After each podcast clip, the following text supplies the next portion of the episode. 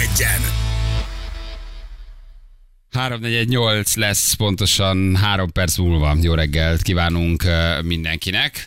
Hello, hello, szevasztok. Feri, hello, drága hallgatók, vannak friss közlekedési híreink is. A karabozolt egy furgon és egy fa szállító, szépen mondtam, nyerges vontató a 25-15-ös úton, Bük Aranyostól Miskolc felé vezető szakaszán a hatodik kilométernél teljes az út zár. Ah, ha van friss, akkor küldjétek 0623 111 111 az SMS számunk. Na, mi pedig hát folytatván Ferenc tegnapi egyébként nagyon ideillő történetét, a Ferenc fia- álmok futását. Ferenc álmok futását, az X, X, X generáció egyik nagy történetét, hogy miért nem köszönnek ezek a mai fiatalok, és milyen szemtelenek.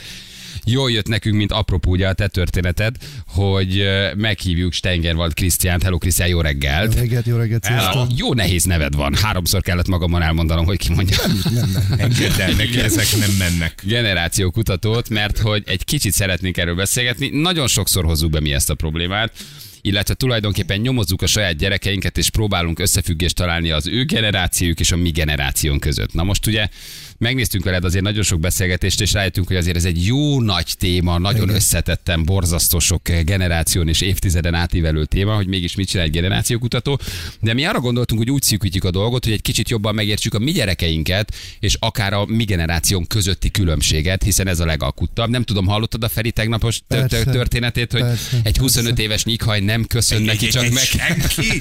Miután kitettem a Facebook oldalon, hogy jövök ide, csomóan felhívtak, hogy na, tegyem helyre rá? Feri, mert ilyet nem mondhat a Nem rádióban, mondta, vagy dehogy nem mondta, de ugye tulajdonképpen ez nagyon szép volt, amit Balázs elmondott. Te most azért vagy itt, hogy megerősíts bennünket a hitünkben, hogy jó Ajaj. szülők vagyunk, és jól csináljuk a dolgot, és igenis föl kell emeljük a hangunkat a fiatalok ellen, akik nem köszönnek. Na ezzel mi volt a baj? Kezd- Kezdjük így, hogy ezzel mi volt Igen, a hogy baj? mi volt, mi volt a Alapvetően baj. nem volt a baj, hogy ugye önmagában a generációhoz való tartozás ez nem arról szól, hogy fiatal és idős, mert az egy életkori besorolás, ugye ezt nagyon sokszor eltévesztjük, ez két különböző dolog. Az életkor és a generáció nem ugyanaz. Olyan, hogy fiatal generáció, olyan nincsen. A generáció nem egy ember, nem lehet fiatal és idős.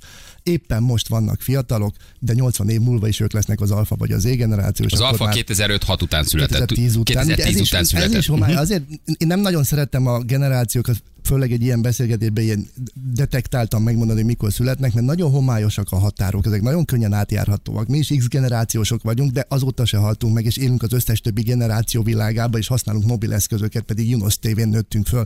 Tehát, hogy nem ragadtunk bele a, a 70-es éveknek a valóságába, hanem megtanultuk az újabbakat. De a fiatalok, akik az újba beleszületnek, nekik az lesz a norma, az lesz az alap, az lesz a generációs origók. Onnan indulnak el, onnan indulnak ki, és a mi gyerekkorunkkal nem tudnak mit kezdeni.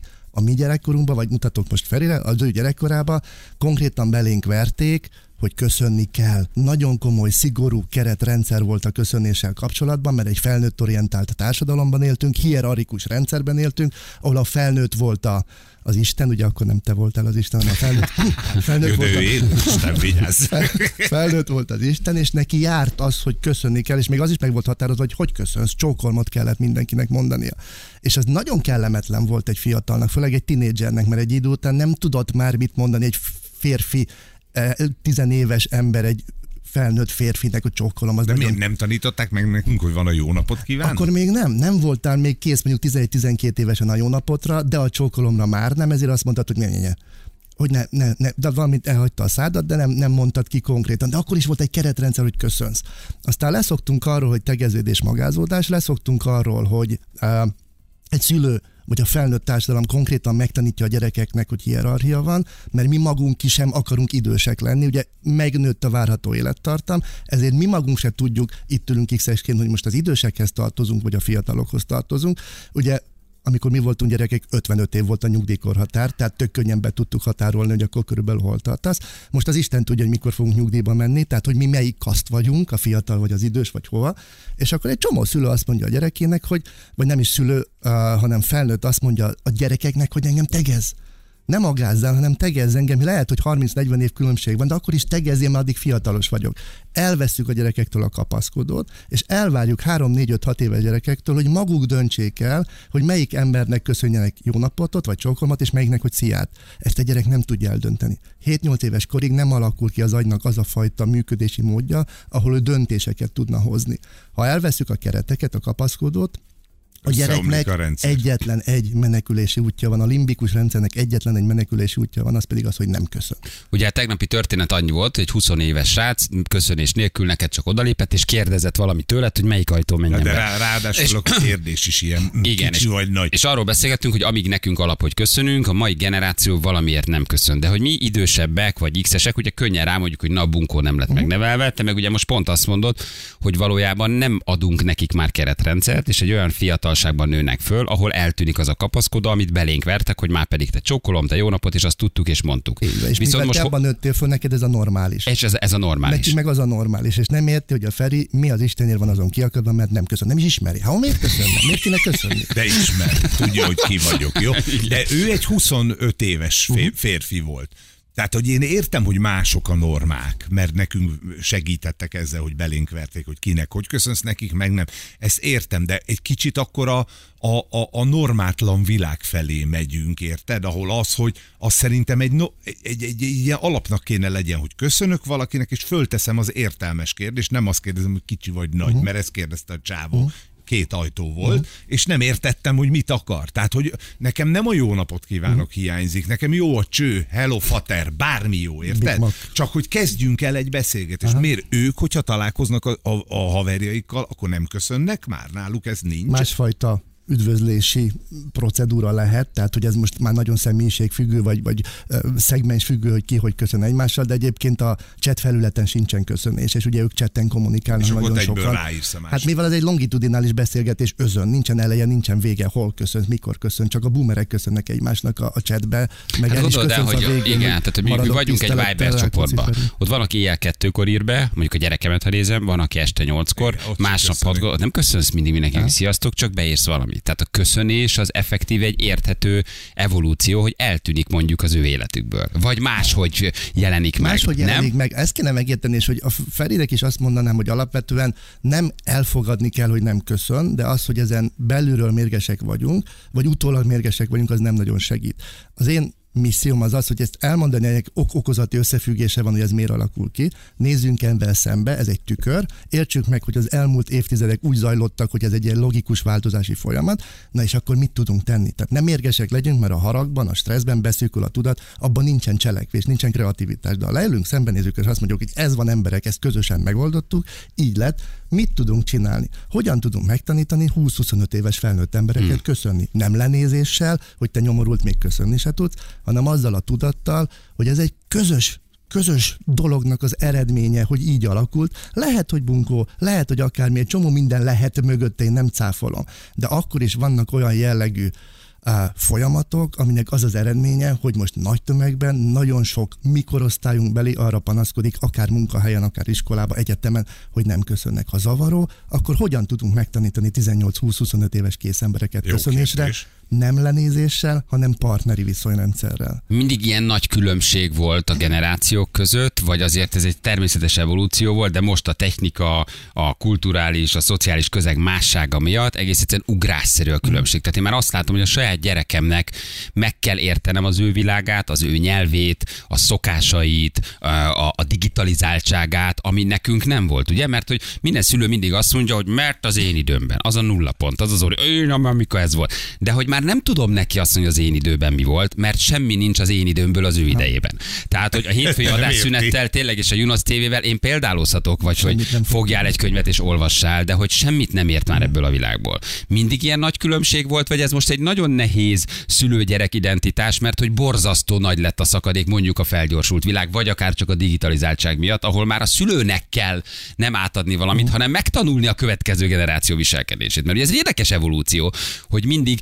tanultunk a szüleinktől, és most mintha inkább a gyerekek tanítanának bennünket egy csomó mindenre, mintha megfordult volna ez az öröklődési vagy evolúciós Igen. folyamat. És ehhez nincs evolúciós mintánk, hogy És hogyan, nincs minta? Tud, hogyan tud a felnőtt a gyerektől tanulni, hogyan tudod te szülőként megkérdezni a gyerekedet valamiről, amiről nem tud. Mindig mi voltunk, akik átadtuk Így a van. gyerekeknek, Így és a van. gyerek kérdezett tőlünk Így van. évszázadokon vagy Meg évezredeken keresztül. volt, ha belegondoltok. Hát Tehát hogyne. Évezredeken keresztül semmi nem változott. Kapálni van. kellett, nőtt a növény. Apáról meg- fiára, anyáról Igen, lányára és mentek a És, és apa és anya volt a minden tudom. Most sokszor az van, hogy a szülő megy a gyerek után, hogy értse, hogy kérdezzen, és az ő világába bemenjen. Nem? Ez, ez mindig ilyen nagy szakadék volt, vagy ez most tágult el ennyire egymástól mondjuk az, az utolsó két Alapvetően generáció? kérdésben benne van a válasz, mert hogy ti magatok is végigvezettétek, hogy igen, két olyan dolog történt, vagy két nagy dolog történt, ami felgyorsította a különbségeket.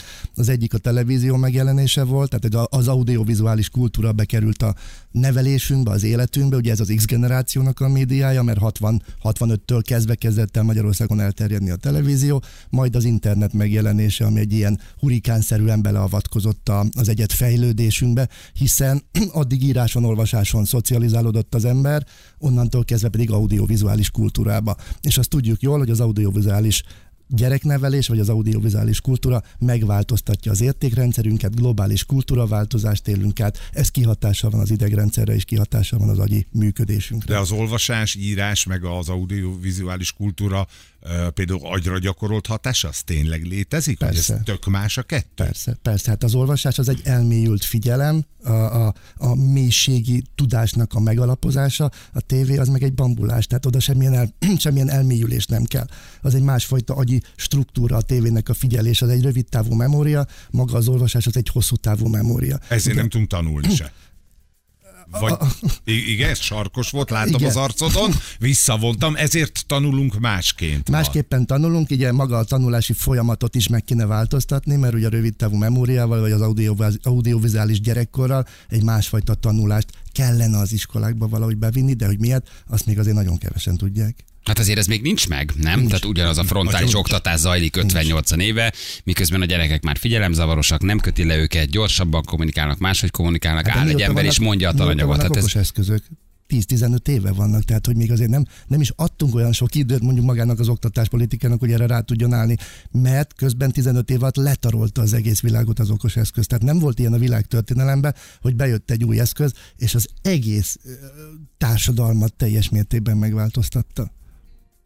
Hát uh, igen, és erre az oktatási rendszer és a szülők sincsenek felkészülve. Nincs, nem. nem. ráadásul borzasztó mennyiségű információ ömlik rájuk. Tehát azért ez is nagyon érdekes, hogy ahogy mi könyvből és a híradóból, és nem tudom, kettő perc alatt brutál mennyiségű TikTok videót pörgetnek végig, hát ember legyen a talpán, aki ezzel föl tudja venni a... És ugye azért nagyon nehéz, és, azért nehéz ez az egész generációs téma, mert ez mindenki ért. Ez is egy olyan téma, ami, Mint a ami, futball. igen, amihez mindenkinek van valamilyen gondolata, mindenki volt már fiatal, mindenki látott már fiatal, tehát mindenkinek van valamilyen fajta tapasztalata, és feltételezem, hogy mindenkiben ben, meg tudok nyomni valamilyen olyan gombot a hallgatók körül, amiből most kirobban belőle valami, hogy miért magyarázok ilyen hülyeségeket. De az én misszióm az az, hogy értsük meg egymást, hogy teljesen más gyerekkorunk volt, és ez a más gyerekkor más földi normalitást adott az adott időszakban született embereknek. Más volt a normális 1965-ben, más volt a normális 1990-ben, és más a normális 2020-ban. És aki megszületik újszülöttként, mindig azt a földi normalitást tartja normálisnak, amibe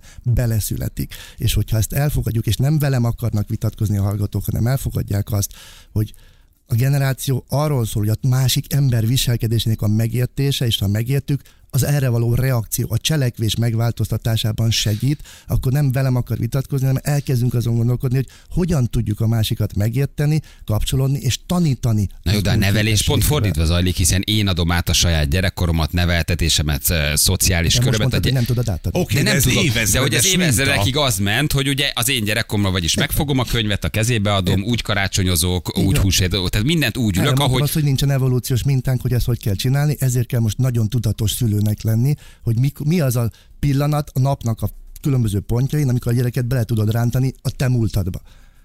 És mi az, ami már, amit el kell engednem, mert hiába ragaszkodok hozzá görcsösen, nem fogja csinálni, nem fogja elolvasni, nem Amikor fogja a kezébe venni, mert hétfői adásszületet mondtam a gyerekeimnek, hogy hétfőn nem volt adásszület, nem értették mi ez.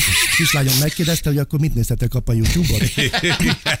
és hogyha ezen röhögsz és lecseszed a gyerekedet, akkor elveszíted a kapcsolódást, mert ő abban a pillanatban vitte bele a saját jelenébe és a saját normálisába Nem is én múltamat, és ott kell tudatosnak lennem, hogy hogyan tudom behúzni és elmagyarázni és összekötni a két, jelen, két normális. Hát én csak azt látom, hogy amikor én mesélek a 90-es évekről, meg gyerekkoromról, vagy alszanak, vagy sóhajtoznak, vagy már nyomkodják a telefont. Hát őket Annál már unalmasabb, meném az időben még a cseresznyefán ültök. Igen, fociztunk a Oké. grundon. Szóval, hogy nagyon-nagyon nehéz. Na mindjárt folytatjuk a beszélgetést. Ha van kérdés a saját gyereketekkel, generációtokkal kapcsolatban, küldjetek nyugodtan. Folytatjuk mindjárt. 3 perc vagy 8 óra, itt vagyunk a hírek után. Fújtatódik az utánozhatatlan, az egyetlen, az igazi reggeli műsor, Balázsék! 8 óra után vagyunk, pontosan 10 perccel. Jó reggelt kívánunk mindenkinek. Hello Feri, hello Szervusztok, drága kedves hallgatók. hallgatók, én köszönöm. Igen, még, még próbálom köszönni, Sterger volt Krisztián generációkutató a vendégünk, és hát próbáljuk itt megérteni a generációs különbségeket, illetve a saját gyerekünket, az X generációt, az alfa generációt és az Y generációt, és arról beszélgettünk, hogy a szociális közeg, a, a technikai és a kulturális szakadék miatt már egyre nagyobb a távolság, mi is sokszor azt érezzük, hogy a, a gyerekeink is köztünk, és hogy mi vagyunk azok, akik tanulunk tőlük, és másokszor ők tanítanak minket. De nézzük az általános, szerintem sokakat foglalkoztató problémákat, mi problémát, mint például a digitalizáltságot és az okos telefont. De rengeteg szülő aggódik ezen, hogy, hogy a TikTok, hogy az okos telefon, hogy, hogy mennyit van a kezébe, hogy a képernyőidő, hogy este egykor még viberezik, hogy fel lehet ezzel venni a küzdelmet? Van erre már valami kutatás, hogy ez mit változtat az ő agyukban? Vagy egyszerűen ők ehhez már annyira hozzászoktak és beleszülettek, hogy az ő agyuk már teljesen más, mint a miénk, és nem kell azért ezt túrettegni. Um, oda kell figyelni, szerintem a rettegés az nem mindig segít, de az odafigyelés az cselekvés központú, és az a lényege, hogy szülőként tudjunk tenni dolgokat. Az internet pszichológusok, mert már van ilyen szakma, hogy internet pszichológusok, azt mondják, hogy az internet nem az elmélyülést támogatja, az internet a felejtést támogatja. Tehát magyarán olyan szintű változás történik a memóriába, amire nem volt példa az elmúlt ezer évben, vagy az elmúlt néhány száz évben, mert a lineáris gondolkodásra épült mindig is a tudomány, a, a matematika, az irodalom, a művészet, stb. stb. Az internet az egy szétaprózódott gondolkodást támogatja. Hogyha valaki ebbe születik bele, ebbe a rendszerben normalizálódik, akkor számára ez a fajta gondolkodás lesz az alapvető működési mód ebben a szülő tud segíteni. Az élet első három éve, ez a bűvös első ezer nap az, ami meghatározza a működési alapjainkat, mert ma már tudjuk azt, hogy a felnőtti létünk 80%-a az élet első három évében alapozódik meg. Tehát az, hogy te felnőttként hogyan viselkezel, milyen attitűdöd lesz, milyen értékrendszered lesz, az az élet első három évében határozódik meg. Hogyha az én életem első három éve a 70-es években egy lelassult, mélységi, mindenre várakozó jellegű élet volt, akkor a mai napig azt gondolom, az életnek az a normális oldala, hogy egy ilyen lassú, elmélyült, beszélgetős jellegű történet legyen. Ha valaki egy olyan világra születik, ahol az élet első három éve hiperszenzitív, hipergyors, mindenhonnan impulzusok jönnek, akkor az ő agya, az ő idegrendszere ehhez normalizálódik ezt fogja próbálni valahogyan kezelni, de még nincs kész az idegrendszer, még nincs felkészítve arra, hogy hogyan lehet egyáltalán ezt a rengeteg impulzust kezelni, és nyilván ez egy atipikus magatartási formát hoz nagyon sokszor maga után. Tehát a gyerekeknek van egyfajta ö, alapvető ösztönös biológiai késztetése, de erre nem kap válaszreakciót ebben a hiperszenzitív világban, erre az ő válasza egy atipikus magatartásforma, máshogy próbálja felkelteni a figyelmét a környezetnek, és ennek lehetnek olyan következményei, mint például az ADHD, vagy mint például olyan fajta uh, mentális zavarok, amiket még sok esetben nem is tudunk. Tehát a figyelemzavar, vagy a sok türelmetlen Például. gyerek, vagy a koncentrációs nehézséggel küzdő iskolás gyerek, az többek között azért lehet, mert a digitalizált világ agyon nyomja őket, és másfajta struktúrák alakulnak máshogy ki az olyan agyban. content uh, áramlat olyan Van content rajtuk. Mhm. özön van a világban, ami egyszerűen eléri az egy-két éves gyerekeket. Tehát, hogy nagyon sok esetben lehet kapni olyan babakocsit, például Ne bababoltba, is mondd, ezt ahol van, behoztam. Igen, van lehajtható. tartó. Ugyanez, a, a, a, a vacsoráknál oda teszik a gyerek elé Igen. a telefon. Igen. És ugye két éves korig az ember agya nem képes felfogni azt, amit a monitoron lát, viszont ha lehajtod, oda teszed elé, akkor az orientációs reflexe miatt oda kapja a fejét, és elkezdi azt nézni. Egy egy-két éves gyerek ösztönös biológiai késztetése az, hogy hallgassa például a szülőknek a beszélgetését. De ha megy a tévén, nem beszélgetnek a szülők sem. Hogyha nincs beszélgetés otthon, hanem tévét nézünk, ez a beszédkészségnek a megalapozását károsítja, ergo 10-12 év múlva az iskolában nem lesz olyan beszédkészsége a gyerekeknek, mint ami régebben Hm. volt. Tehát ezek következmények. Nem jó és rossz dologról beszélünk. Nem arról beszélünk, hogy fogadjuk el, hogy ez a normális. Tudom, hogy egy csomó embernek nyomkodom a gombjait. Nem arról van szó, hogy ezt el kell fogadni, hanem annak a ténynek a közlése, hogy egy olyan világban élünk, ami nagyon-nagyon megváltozott, nagyon más gyerekkort adtunk a gyerekeinknek, nem jó, nem rossz, hanem más. És hogyha ezt el tudjuk figyelni, legalább egy hallgató el tudja fogadni, hogy másképpen reagál a saját gyerekének a viselkedésére, akkor nekem Már volt- nyert ügyünk van. Igen. Itt a szemkontaktussal mondtál egy nagyon érdekes dolgot. Ugye ez az alfa generációra igaz, ami azt jelenti, hogy 2000, ezt még tanulom, 8-10. mondjuk 8-10 után születettek, és hogyha az anya uh, szoptat, ugye itt a hírek alatt erről beszélgettünk, szoptatás közben ő a saját telefonját, Viber csoportját, hírfolyamát, uh, Facebook Messengerét bámulja,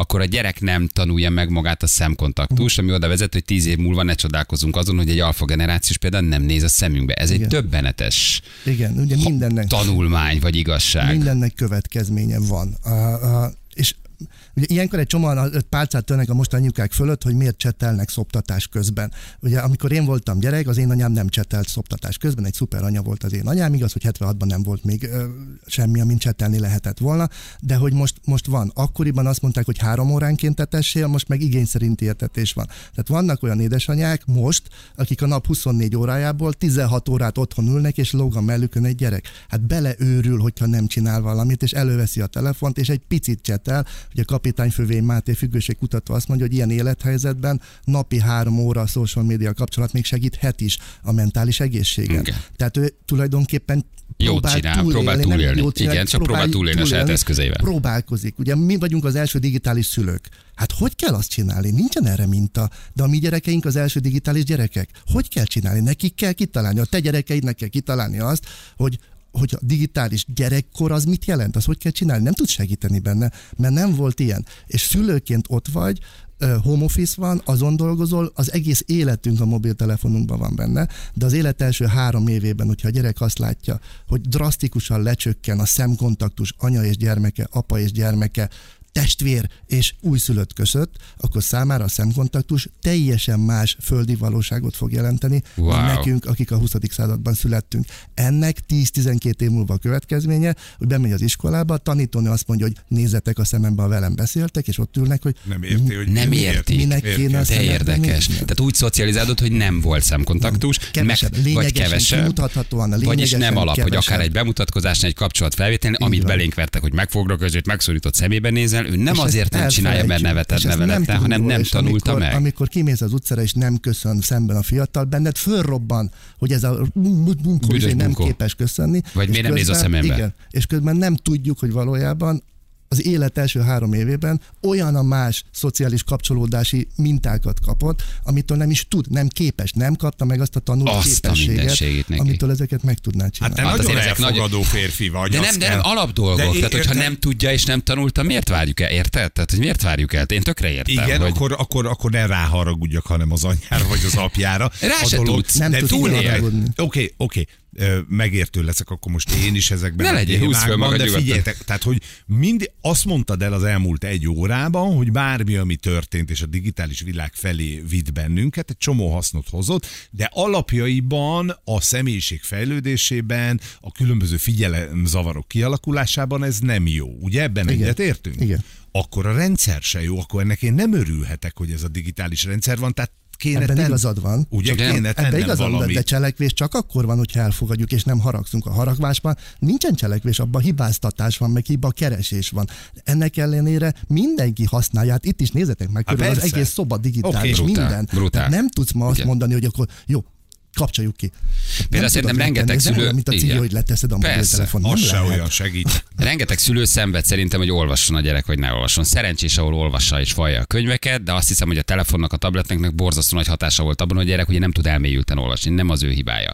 Küzdjön a szülő 15-16 évesen, engedje el, és mondja azt, hogy nem veszi a kezét a könyvbe, már máshonnan szerzi a tudást.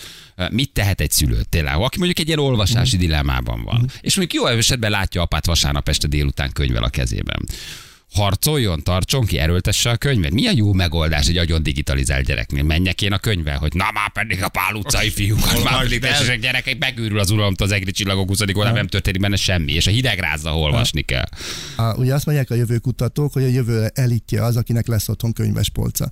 És nem a könyves polca a lényeg, hanem hogy tud olvasni. Lesz egy szűk réteg, aki a, a, a, az elit lesz, akinek megvan még az a képesség, hogy tud olvasni, mert az olvasás, az egy, jelenlegi tudásunk szerint az olvasás az egyetlen olyan dolog, ami az elmélyülés képességét meg tudja alapozni gyerekkorban. Az elmélyülés képessége ö, hozza a döntés, ö, hozási képességet, a probléma megoldó képességet, stb. stb. stb. Na de nem olvasnak, a nagy Nem többség olvasnak, legalábbis. De, de, A szülők sem. Nem, hát a Az buszon, ha országos- megnézed, a BKV-n, a villamoson, a telefon A a kezükben. könyvtár csinált 2020-ban egy felmérést, amiből az derült ki, hogy a magyar lakosság 53%-a egy év alatt egyetlen egy könyvet sem olvasott el. Azt a Ez minőség. azt jelenti, hogy ha vannak gyerekeik, akkor az ő gyerekeiknek nincsen olyan mintája a gyerekkorban, hogy a szülő olvasna, tehát nem érti, hogy mi haszna van a könyvolvasásnak.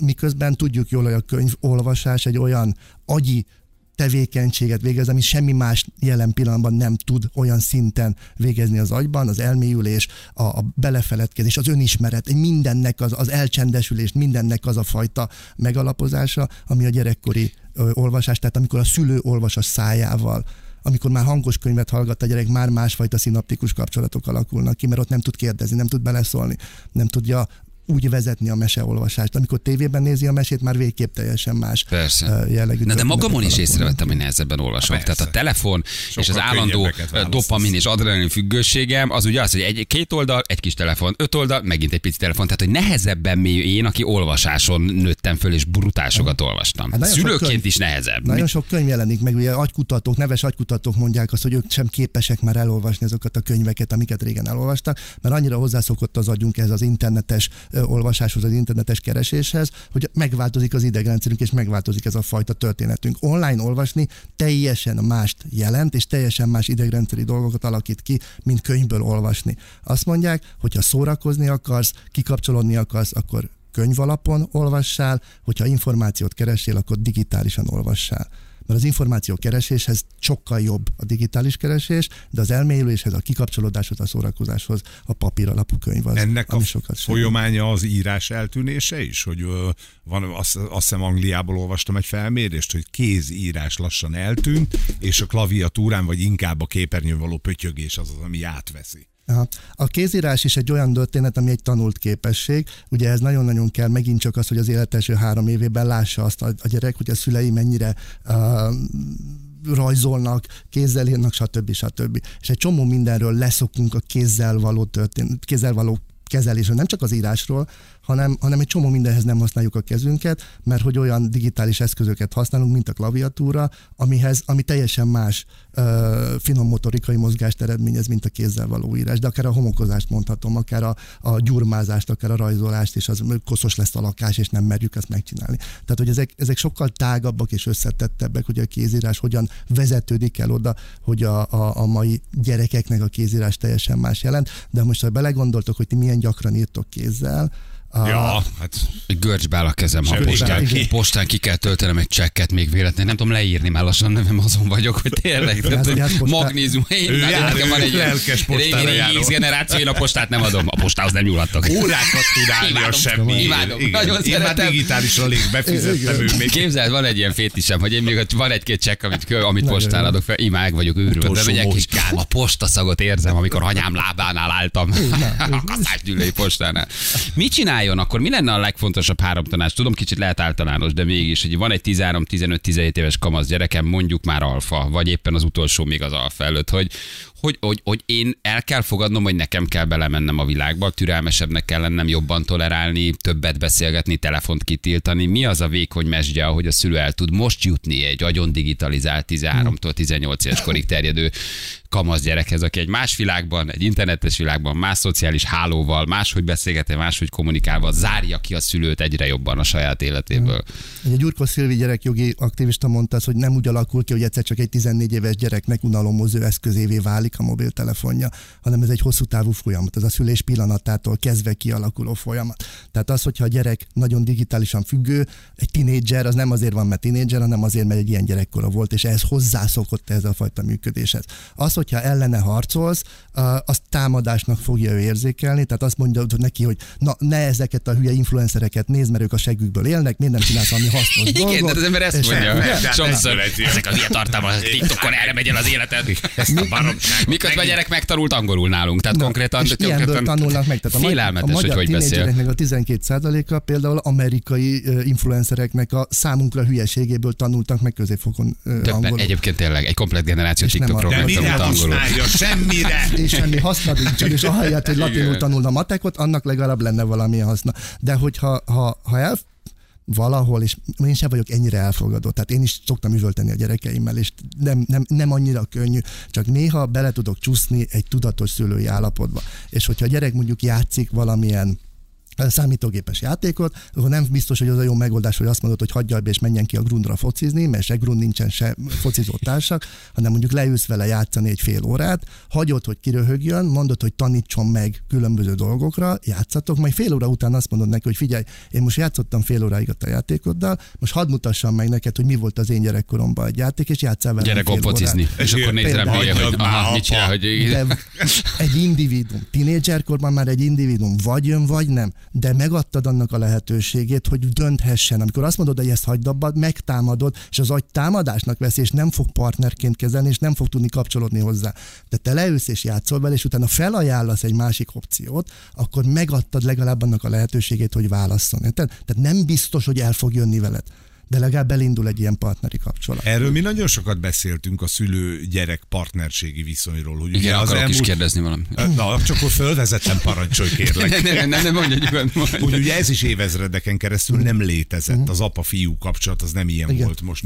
Ez jó, hogy, hogy ha valaki eljutott erre a tudatos szülőállapothoz, ez egy jó dolog? Szerintem jó. Az, hogy az apa bekerül a család érzelmi kapcsolódásába, az egy nagyon jó dolog. Nem hiába halunk meg mielőbb 6-8 évvel korábban, mint a nők. Tehát, hogy azért mi nem nagyon Köszönöm. tudjuk kezel. De tényleg így van. Hát most Miért halunk? Mi, mi az nem kezeljük az emocionális dolgainkat. A férfiak megtagadták az elmúlt évezredekben azt, hogy nekik vannak belső fájdalmaik, ittak egy jót, meg háborúztak, meg akármi, de az nem vezetett ahhoz, hogy, hogy feldolgozunk ezeket a dolgainkat. És most a férfi társadalom 20-25 éve kap olyan eszközrendszereket, hogy lehet másképpen is kezelni a férfi létedet, vagy a férfi és az apai szerepeidbe bevihetsz olyan dolgokat, amiket mondjuk a mi apáink vagy a nagyapáink nem tudtak Szabad bevenni. sírni. Például szabad sírni, szabad beszélgetni, haza lehet menni, nem csak fürdető apa lehetsz, hanem, hanem lehetnek saját rítusaid, saját kapcsolódásaid a gyerekekkel. Szerintem ez fantasztikusan jó dolog, de megint mi vagyunk az elsők, akiknek ezt meg kell tanulni. Hát jó, hogy tele van hibával. Hát hogy a jó Istenbe kell ezt csinálni? Hát nem tudok visszanyúlni az az eszközökre. Még csak azt sem látom, hogy az én apám igen, ilyen hát volt egy poroszos hierarchikus apa volt, én megpróbálok nem poroszos hierarchikus lenni. Nekem 14 éves a gyerekem kopogjak az ajtaján? Ez egy, téma, ez egy dilemma volt kettőnk között, és lelettem szúrva, hogy én nem kopog, és szájtátva néztem, hogy a saját házamban, a saját lakásomban, a mahagóni fenyő ajtón értett Kaliforniából. Tudod te, hogy az mibe Tudod kerül? hogy egy, egy, egy, kopogás rajta milyen nyomot, hogy nem, leszúrtak, hogy nem kopog, és szálltott, szájtát, hogy ez, hogy úristen, én így lépem át a gyerekem határait, egy 14 évesen nem kopog. Kicsit nem más generáció, nem generációs, ez tinédzseri. Ez intelligencia kérdés. Tifa vagy Balázs. Kopogsz, kopogjak, mondtad, hogy van három gyereket, kopogsz az ajtón? Nem, nekem tiné, nem, még nem tinédzserek még nem tinédzserek. csak kettő van. Picik vagyok, én még nem kopogok, mert nyitva is van náluk az ajtó. De tinédzser korban egész egyszerűen a kortársak felé nyitnak, és elkezdenek leválni a szülőtől. Tehát ez nem generációs. Ez, ez, ez a ez saját egy... identitás kialakítása a szülővel szemben, tehát most eddig megkapta azt az identitást tőled, meg az anyától, ami a tiétek, és most elindul abba az időbe, abba az, az, az irányba, ahol a sajátját próbálja meg megtalálni ez egy befelé forduló, a kortársak felé forduló, önmagamnak a megtalálásának a rettenetesen nehéz időszaka, fölborul az agyban a szürke és a fehér állomány, tehát ez egy nagyon fájdalmas biológiai folyamat. Tehát ez egy konkrét biológiai folyamat, van, ami a az agyában történik. Igen, az, az, az, az, az, az a legnagyobb mérhetetlen, a leválás, a szülőről való leválásnak a, a, a hosszadalmas procedúrája, és abba az, hogy az intimitás, saját intimitásomat megtaláljon a saját terembe, abba egy teljesen logikus elvárás, hogy a szülő az köpogjon. Ugyan azt hát mondja, mint én, csak ő szépen. Jó? Igen. Csak ő szépen át intelligens. Át kell ezt gondolnom. Jó, mi mindjárt hallgatók, folytatjuk még a beszélgetést. Ha van kérdés, írjátok le, hogy milyen korú a gyerek, meg aztán egy picit átmegyünk arra, hogy az égeneráció és a munkavállalás és a reggel hánykor milyen fizetési igényel, hogy mennek el, vagy nem mennek el dolgozni, mert az is egy érdekes téma, hogy mit vállalnak és milyen munkát mennyi pénzért, illetve jogosak ezek az elvárások. Úgyhogy mindjárt folytatjuk. Kettő perc a pontosan fél kilenc, jövünk mindjárt. 3-9 lesz pontosan 6 perc múlva jó reggelt kívánunk. Milyen időnk lesz? 18 fok gyerek. Oh, tavasz. Tavasz, gyönyörű. majd utána szívunk. Köszönjük szépen. Az időjárás jelentést a Szatmári épületgépészeti és fürdőszoba áruházak támogatta. Szatmári, fűtésben is szakértő. És akkor a beszélgetés utolsó blokkjához érkeztünk. Steiger volt Krisztián generációkutatóval beszélgettünk itt már a digitalizáltságról, a mi gyerekeinkről, az alfa generációról, és arról, hogy mennyire nehéz most. Egyébként szerintem azt gondolom, nem csak szülőnek lenni, hanem gyereknek is lenni, tájékozódni és a saját identitásodat megtalálni ebben a bődületes, ingergazdag, rád ömlő informatív világban. Szóval szerintem nincsenek azért a mai kamaszok sem könnyű helyzetben. És ugye ott hagytuk abba, hogy a, az Z-generációról beszélgettünk egy kicsit, tényleg ennyire elborultak a, a, a bérigényeik, a munkához való hozzáállásuk, ugye azt hallod nagy általánosítások, hogy nagyon sokat kérnek, nem akarnak dolgozni, reggelők gyúrni akarnak, és nem értekezletre bemenni kilenckor. Valóban ennyire a baj, vagy ennyire más, hogy állnak akár a hétköznapokhoz, vagy a munkához? Más és más a munkakörnyezet is, amiben most el kell kezdeni dolgozni, meg más az élet is, amit most el kell kezdeni. Ugye akkor tudnánk összehasonlítani uh, hosszanti viselkedésünk változását, hogyha meg tudnánk azt nézni, hogy most, hogy most hogyan viselkednek a 20 évesek, és milyen értékrend szerint viselkedtek mondjuk 50 évvel ezelőtt a 20 évesek. De hát nem tudjuk ezt megnézni, mert teljesen más volt akkori rendszer, meg nem ismerte a kutya se. Ugye amikor mi kezdtünk el dolgozni, akkor munkaerő túlkínálat volt, ami azt jelentette, hogy a munkaadók kezébe hatalmas fegyvertény volt az, hogy hát örülj neki, hogy itt dolgozhatsz, barátom. Uh, legyél büszke arra, hogy itt vagy, menjél le kutyába kezdő munkavállalóként, ingyen dolgozás, stb. stb. És megtettük, mert olyan volt a munkakörnyezet, hogy féltünk, hogy attól, hogy kirúgnak, és ezért egy csomó minden olyat is megtettünk, amit nem kellett volna. Most megváltozott a munkakörnyezet, most munkaerő túl munka túlkínálat van és munkaerő hiány van, és emiatt a munkaadók mennek le néha kutyába, mert félnek attól, hogy elmennek a munkavállalók. És nyilván ez a munkavállalói oldalon egy olyan fajta logikus következményt hoz maga után, hogy elkezdik nyerekbe érezni magukat, hiszen bármi történik, fölmondok, két nap múlva öten rámennek az utcán. De és van tehát meló. 20 évesen mi is ugyanúgy utáltuk a, a pontos érkezést, 1980-ban, 90-ben ugyanúgy utáltuk az értekezletet, csak féltünk és megcsináltuk. Próbáltunk alkalmazkodni, és hogy nem feltétlenül jelenti, ez ugye megint kiragadunk egy dolgot az életből, a munkát, és azt próbáljuk megérteni, hogy akkor a munkához hogyan állunk hozzá, de ennek nagyon-nagyon sok aspektusa van kora gyerekkortól kezdve. Minket úgy neveltek a szüleink, hogy tanuljunk, mert akkor többre vihetjük. Nektek könnyebb legyen, ez volt az üzenete a szülőknek, hogy nektek legalább könnyebb legyen. Könnyebb lett, mi már nem ezt tanítjuk a gyerekeinknek, hanem nektek jobb legyen, ti már boldogabbak legyetek. A boldogságba nem fér bele az, hogy sárp 9 órára bemész dolgozni, vagy 8 és minden nap, és folyamatosan is dögöljél bele a Igen, mi még bele akartunk dögleni, az- mert ők már jól akarják magukat érezni. boldog- Fontosabb a saját jólétük, vagy akár a kilencig alvásuk, mint az, hogy dolgozzanak. Igen, Tök és érdekes. boldog akar lenni, és ugye ennek egy csomó-csomó egyéb aspektusa van, hogy mi szülők is azt mondjuk a gyerekeinknek nagyon sokszor, és ez megint mondom kutatásokból derül ki, hogy, hogy arra neveljük a gyerekeinket, hogy ne kövessék el ugyanazt a hibát, amit én elkövettem szülőként, hanem kérd meg az áradat, ne használd magad, ne hagyd magad kihasználni, stb. stb. És aztán csodálkozunk, hogy a többi gyerek is így jön Hát csak dolgozni. irreális az árkérés. Igen, némi irreális. esetben. De amikor elhívod egy munkamegbeszélés reggel 9 és írja valaki, sofőröket keres 24 éves, és azt mondja, nem tudja mert fodrászhoz megy, az erős, nem? Szóval, hogy? Hát szóval kell a meló, Szóval, hogy azért, hogy akarsz jönni dolgozni, vagy nem, nem, Akarok, ő- de majd csak tízre. ő fodrászhoz megy 10 8 és mindenki 9-be van ütve a fodrász. És ha nem jó, akkor ő nem megy el arra a munka megbeszélésre, vagy van. állásinterjúra. Ezt, ezt a HR-esek tudják a legjobban, hogy nagyon sok uh, állásinterjúra nem jönnek el a bejelentkezett fiatalok, mert egyszerűen elfelejtik, vagy, vagy, vagy más dolguk van. Micsoda vagy, jövőkép. Már közben, közben elmentek máshova. Ehhez kell alkalmazkodni valamilyen szinten, mert megint csak azt mondom, hogy, hogy lehet ezt fikázni, csak az nem segít. Tehát, hogyha ha, ha nem lépünk és nem kezdünk el alkalmazkodni, akkor mi fogunk beledögleni a munkába. Tehát a legtöbb cégnél, ahol én tréningeket tartok, a középkori uh, szakikat azért tanítom meg másfajta reakcióra, mert hogyha elutáljuk magunk mellől legalább azokat, akik tényleg eljönnek dolgozni, azokat a fiatalokat, akkor nem marad senki, és nekünk kell dolgozni 60-70-80 éves korunkban is. Tehát azért, ne azért változtassunk, hogy szegény fiataloknak jó legyen, hanem azért, hogy nekünk legyen jó. De az És nem lehet, hogy a fiatal egyszer csak rájön, hogy az, amit most képvisel, az nem működő Ne. dolog? Rá fog jönni, körülbelül 10 év különbség van a, a, ezzel a fajta érés tekintetében. Tehát a mi generációnk, a mi időnkben nagyjából 18 évesen elindultunk az önállósodás útján, leváltunk a szüleinkről, szép lassan is elindultunk vagyunk az újjá. Most ez Ö, 28 Igen, de olyan, mintha- Nagyjából egy 10 év pluszba kell számolni. Igen, de ez baj, hogy az ő életük központjában önmaguk állnak, mert valahogy én így tudom őket jellemezni. A mi életünk központjában nem mi voltunk, hanem a saját szüleink által látott túlélés, munka, stb. És kicsit lemodellezted azt, de a mai mondjuk Z generáció, vagy akár majd később az alfa, ők olyan, mint az ő életük központjában ők állnának, és az ő jólétük állnak. Ugyanakkor tetszik ez a fajta önzőség, hogy már én akarom jól érezni magam. Hát csak nem működtethető világot hozol Azt nem általa. tudom, vagy egy másik- Lét- vagy másképpen vagy egy másképp és még nem tudjuk, világot, hogyan lehet ezt kezelni, mert ugye mi egy munka alapú társadalomban nőttünk fel, és egyébként egyre többen mondják azt, hogy a Covid óta megszűnik szépen lassan a munkalapú társadalom, de azt nem tudjuk milyen. bizonyos Fogalmunk sincs. szegmensekben szűnik meg. A, de például gyerekek, egy autó összeszerelő gyár, Kecskemét, Győr, ott nem teheted azt meg, hogy elindítjuk a sort, a gyártósort reggel hatkor. Persze, ez tiszta. Neked van kedved, gyere, te majd kilenckor száz. Érted, ilyen nincs. Ez így van. Ez így van. Ezért kell nagyon sok esetben a, a cégeknek is ö, ö, olyan stratégiát csinálni, amiből el tudják dönteni egyáltalán bizonyos pozíciókra kik tudnak felvenni. Ugye ez volt az elmúlt 40-50 évnek a trendje, hogy ha valaki kiesett, akkor mindig fiatal munkavállalót vettünk fel, mert az olcsó. Ez kezd megszűnni. Ma már egy 40-45 éves munkavállaló is számíthat fiatalnak, mert hogy jelenleg 65 év a nyugdíjkorhatár, tehát hogy még 20 év van a nyugdíj, de valójában a 45 évesek nem fognak 65 évesen nyugdíjba menni nagy valószínűséggel.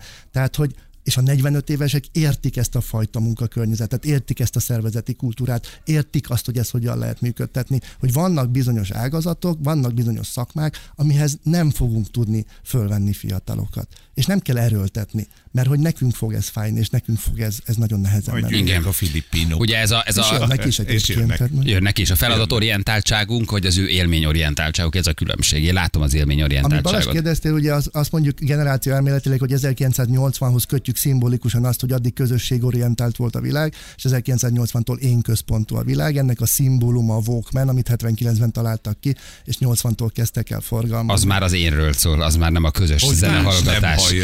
Igen, hogy azt van, már ez a csak én szimbólum, hallom. A másik szimbólum a selfie, hogy magadat fotózod régen, meg a többieket fotóztuk, és egy ember nem volt rajta a fotón, aki a fotót csinálta. Tehát, hogy nagyon-nagyon sok szimbóluma van ennek. Mi egy olyan világban nőttünk fel, ami közösségorientált volt, és most szokunk bele az én központúba, de az alfa és az ének szinte nincs olyan földi tapasztalata, ami nem én központú lenne.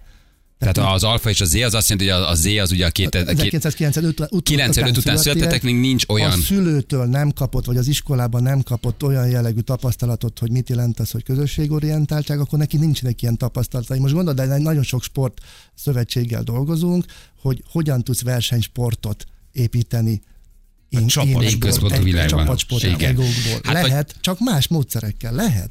Igen, vagy a, vagy a kutatás, ami arról szól, hogy egy átlagos családban a napi beszélgetések percét, ha megnézed, Igen. hogy lesz ebből közösségformálás, amikor az nem is tudom hány percre Hét- jön ki? hét perc. Tehát egy napi család átlagos életében naponta nagyjából 7 perc a közös csatlakozás, az azt jelenti, hogy a család négy tagja, két gyerekkel, két földe 7 percet beszélget Igen. délutántól estig a lefekvésig. Igen, 7 igen, perc. Átlagosan. És Igen. az is Jézus. miről, hogy megírtad el a leckét. Jézus Abban Mária. nagyon sok minden benne. benne, benne És ez azért, mert hogy elvonulok telefonnal, a szülő és a gyerek is a szobájába, mindenki eh, szeparáltan valamit csinál a saját terében, de hogy nincs csatlakozás, azért ez a 7 perc, ez dermesztő. Ze- szeparáltak is vagyunk, meg nagyon-nagyon le vagyunk terhelve.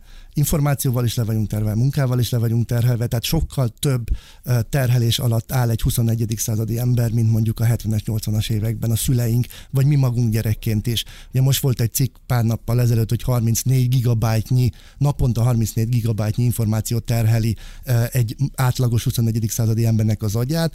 Ez nagyjából 100 ezer szó naponta, ez körülbelül annyi, mint a Tolkiennek a, a, a hobbitját elolvasnád minden áldott nap. Hát hogyan lehet ezt kezelni, hogyan lehet ezt idegrendszerileg feldolgozni, és még utána jutni oda, hogy a családon belül tudjál tudatosan kapcsolódni. Oké, okay, de nagyon hát ebben mi, van, mi voltunk a választók, akik azt mondták, hogy a három óra képernyő idő, mint a családdal egy óra beszélgetés, ugye? Igen, de ez könnyű mondani, hogy mi voltunk, mert hogy ez, ez, ez, ez szépen lassan került bele az életünkbe, és ezért nagyon-nagyon sokat segített.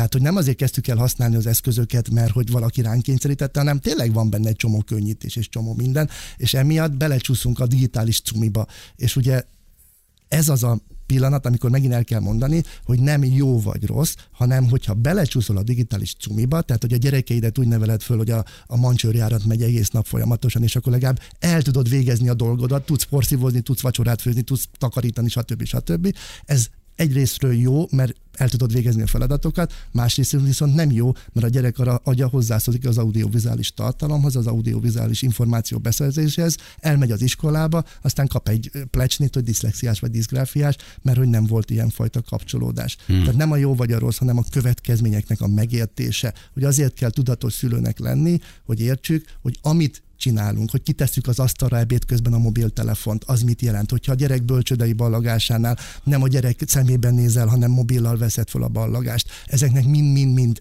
következménye van, és hogy ezek a következmények tinédzserkorban erősödnek föl és jönnek előtérbe, hiszen ott keresi a saját identitását, figyelni oda, hogy mit csinálunk, és megérteni a másiknak a reakcióját és a másiknak a viselkedését. Én nem arra akarom rávenni most az embereket. Ma mindenki menjen haza, tépje ki a gyerek kezébe a telefon, és azt mondja, hogy kötelező három órás beszélgetés a vacsora alatt. És a szememben nézel végig, Kisköcsönök. Igen. hanem a minta, hogy mi mit csinálunk szülőként, mert 12 éves korig a gyerek, a gyerek a szülőnek a mintázatát nézi, és ezt a mintázatot próbálja lemásolni. Bármit mondasz a száddal, úgyis azt néz, hogy te mit csinálsz. Hogyha megosztottad az egy-két éves korban mesztelen fotóit a gyereknek a Facebookon, ahogy szaladgál a Balatonparton, akkor 14 évesen nagyon-nagyon nehezen fogod rávenni a gyereket, hogy ne osszon meg magáról képeket az Instagramon mesztelenül, hiszen azt a mintát a látta, példa. hogy a szülő megosztott. Wow, de durva, igen. És akkor mi, mi, mi- milyen egyszerű tippek vannak ezzel zárjuk a beszélgetést, hogy kijelölök otthon telefonmentes övezetet, hogy a vacsorát kikiáltom mondjuk, hogy még csak az asztalon sincs ki, hogy, hogy fél órára össze boronálom úgy a családot, hogy mindenki leteszi a telefonját, van egy kamasz gyerekem, kihívom a szobájából, és azt mondom, hogy oké, okay, akkor mondjuk egy vacsora, vagy egy reggeli, vagy egy hétvégi ebéd, ahol a telefonon, ahol az asztalon sincs telefon.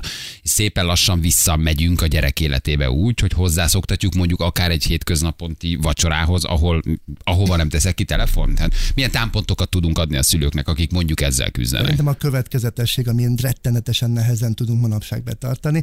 Volt egy kutatásunk, és azt mondták a fiatalok, hogy egy szabály volt otthon, ami, ami nagy többségében mindenkinek megvolt, ez az, hogy az ebédlő asztalon nem lehet telefon. Tehát kaja közben nem tehetünk ki telefon. Ez szinte a, a tinédzsereknek a döntő többsége elmondta, hogy szabály volt, de hogy az első, aki ezt keresztül húzta, az a saját szülője volt. Apu hogy ez is egy megtanult dolog, hogy egy szabály van, de azt se tartják be a szüleim, tehát akkor nekem milyen szabályokat kell betartani. Főleg tinédzserként, ahol mi az egész a lázadásról szól, meg a tombolásról szól, és látom, hogy ő se tartja be a nagy öreg, hát akkor most miről beszél. Tehát, hogy kicsi hmm. gyerekkorban a következetesség, hogyha azt mondjuk, hogy digitális szünet van otthon, akkor az nem csak a gyerekről szól, hanem rólam is. Tehát én csinálok olyanokat, hogy este hatkor kikapcsolom a telefonomat, és fennhangon azt mondom a gyerekeimnek, hogy apa mára befejezte, vége. Ma már nincs digitális eszköz. És ezzel, És ezzel jelzett, meg- hogy apa elérhető, apa van, apa csatlakozik, Nem és csak megtanítod, hogy ő is majd egyszer letegye. Így van, és azt is megtanítod, hogy az online térnek van eleje és vége. Mert ha soha nem teszed le, az alfa generáció tagjai nem fogják tudni megtanulni, az internetnek van eleje és vége. Mi meg tudjuk tanulni, mert tisztán offline világban születtünk. Mi és vagyunk az átmenet. Mi vagyunk az átmenet. Igen. És Igen. hogyha szülőként ezt az élet első hat évében nem tanítod meg a gyereknek, az alfásoknak nem lesz olyan tanulás, nem lesz olyan képesség, hogy megértse, hogy van eleje és vége az online világ. Hát én látom néhány chat csoportot, éjjel egy-kettőkor, fél kettőkor ilyen tábori csoportok, meg nem tudom, egy-két sulis csoport, nem osztálytársak, de hogy látod, más osztályból vannak ilyen csoportok, hogy fél kettőkor a gyerek beír a Viber csoportba. Hogy, hogy? 14 nem alszol kicsit. Hát azért rájössz, hogy azért, na, hát azért, na, mit csinálod Hát alapból ugye a net maga a végtelenség. De miért ide gyerek belegondolsz, fél csak kettőkor? Pörgetsz, pörgetsz, pörgetsz, mindig jön föl új tartalom. Mindig van. Ennél szenzitívebb dolog, mint az internet nincsen. És hogy ennyire hiperszenzitív világban szocializálódik, és utána bemegy az iskolába, ahol van egy offline pedagógus, egyedül, ott áll az offline testével, és offline beszél, és ott áll szerencsétlen gyerek, hogy egy perc után halára unja magát, és rájön, hogy még 12 évig ez lesz vele. Szóval, hogy nagyon-nagyon nehéz helyzetben, nagyon nehéz helyzetben vannak a gyerekek is, mert mondom, ők az első digitális gyerekek, és ez a digitális gyerekségben kellene megtalálni azt, hogy cyberén, hát a dig- ilyen nekünk nem volt a tinédzserkorban, hogy a cyberénnel foglalkozzak. Azt se tudom, hogy mi az. Persze. És akkor segíts Balázs a tinédzser gyerekednek a cyberén megalkotásába. Igen, nagyon, nagyon más a történet. Fú, nagyon izgalmas ez. Krisztián, nagyon szépen köszönjük, hogy itt voltál. Én köszönöm. Érdekes dolgokat tudtunk meg, ma hazamegyünk aztán. Hát előbb azt hiszem én leülök egy sarokba csendesen. ne köszönjetek, hagyjátok a francba. De ha már egy kicsit megértjük őket, ha már egy kicsit máshogy állunk, vagy értjük a működésüket, más segítség lehet, hogy nem ellenállás, nevelést vagy haragot vált ki, hanem egyfajta befogadás vagy megértés már egy kicsit segítség ez nekünk. Köszönjük szépen, hogy itt voltál. Én köszönöm. Köszönjük. Krisztiánnal beszéltünk, generációkutatóval beszélgettünk, Valentin nap játékunkkal folytatjuk mindjárt, 7 perc, pontosan 9 óra.